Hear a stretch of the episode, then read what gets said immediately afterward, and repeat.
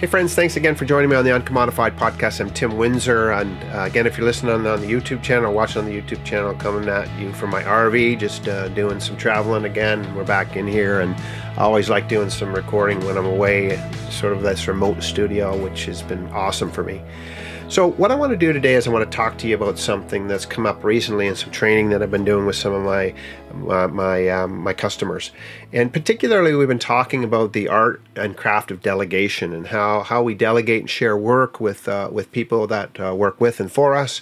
Um, best practices around that, but one of the things we talked about in addition to that, and this is really what I want to focus uh, focus on this episode in, and and probably going to be the title of it, which is this: monitor not micromanager. How do we be a monitor, not a micromanager along the way, particularly when we've given away things to people and empowered them? Because so often the complaint that I hear from employees in organization I work with, I hear this complaint that sounds a little bit like, hey, my manager, my boss is a bit of a or a lot of a micromanager.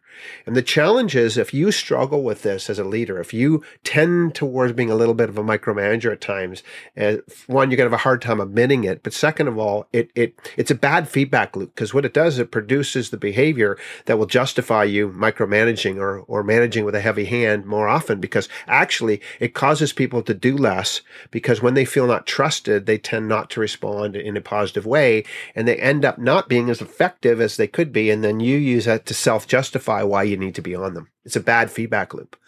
So, real simple, I want to share a couple of ideas for you that if once you delegate something or you share something with somebody, how do you stay in the place of being a monitor of that as opposed to a micromanager of that? And the first thing I would say is is that understanding in advance what the tracking and reporting mechanism and frequency will be immediately breaks the back of micromanagement. And what I mean is this. If if you share a task or function, let's say it's a project that you share with somebody, and that project is going to take, let's say, two months to do, and it reasonably needs some kind of monitoring along the way. How do you turn that monitoring that you will need or that reporting or tracking that you need to be aware of? How do you turn that into a, that monitoring as opposed to the micromanaging. And very simply, it's this. Number one, you let the person know in advance that you are going to be looking for tracking and reporting, and you agree with them in advance what that's going to be. And that's quite simple, but often not done. Secondly, you pre negotiate a series of check ins, not check ups. So, a check up is when you pounce on them and you want to report and you're checking up on them, what's going on. That feels very heavy handed and very much like micromanaging. But if you understand the art of the check in, not the check up, what happens is, is that if I plan to to meet with you or want to meet with you uh, Fridays at four o'clock for the next two weeks to to track where we're at on a project, and I don't tell you, and I pounce on you at four o'clock, that's checking up, and that's micromanagement. But if we pre-negotiate that at four o'clock each Friday, that we're going to check in with each other and we pre-negotiate what things we're going to report on or track or check in on, then that totally changes the dynamic. So, what are we going to check in on? What are we going to follow up on? Pre negotiate that and understand that in advance will totally change the dynamic. The second thing that will keep us away from moving into micromanagement as opposed to just monitoring is how we understand how problems are going to be handled. Because typically what happens is when a problem comes up, you're going to want to intervene, particularly if you just hear about the problem and behind the scenes, you're going to want to get in and find out what that problem is. You might even want to fix it. That's going to feel like you're micromanaging it. So the second thing I would encourage you beyond pre-negotiating the check-in and what you're going to track and report on with a person. The second thing is understanding that problems will occur, normalizing the fact that problems will occur normalizing the experience that things aren't always going to go the way that they should and problems will arise, but pre negotiating what's going to happen when those problems arise. What do we expect?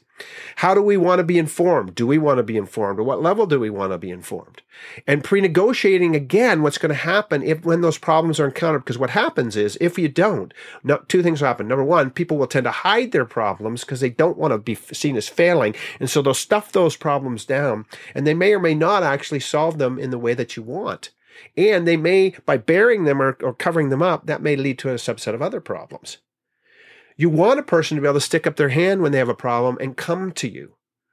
But if you haven't uh, pre negotiated that understanding of problems will occur and here's what we're going to do, again, what's going to happen when you hear about a problem and they haven't come to you, you are going to go to them proactively.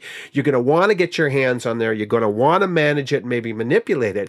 Because frankly, if a problem is arising and getting in the way of their success, it's getting in the way of your success.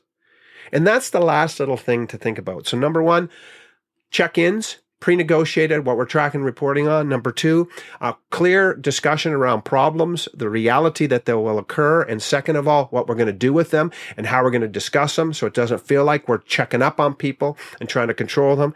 And lastly and tied to the last thing i said before remember that once you delegate something to somebody and you share that with them that project or whatever it's all about their success, not just yours. It's about their success. And so supporting their success, empowering them to be successful along the way is the key critical thing.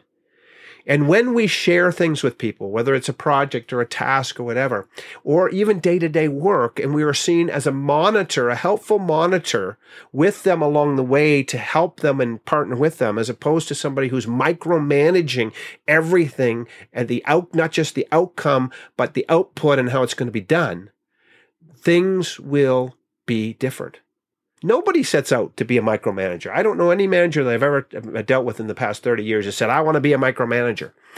But so many managers are or tip into that. It's not because they decide they're going to do it. It's because they fall into a bad habit by not putting in some very basic things like the things we're talking about. Check ins, problem understanding and management, and understanding it's all about their success if you're going to delegate wisely and well, you're going to give it away to your people. You're going to you're going to give away a task, and it's going to be great for them and for you. These are some t- very simple things that you need to think of, and they'll keep you out of that evil place of being called and labeled with and painted with a brush that says micromanager. Nobody wants that. Think about this. It's not that complicated. Get out and do it. Uncommodify your world and empower people along the way. Cheers and have an excellent day. Thanks for listening in today. If you have not subscribed to the Uncommodified podcast yet, do it today. Do it right now. And please rate and review the show on whatever platform you listen on. That would be so helpful to help us spread the word. Now it's time to own what you heard today. Get it out of your head and activate it in your life. And when you do, tell me how you are uncommodifying yourself and standing out for all the right reasons in a very crowded world.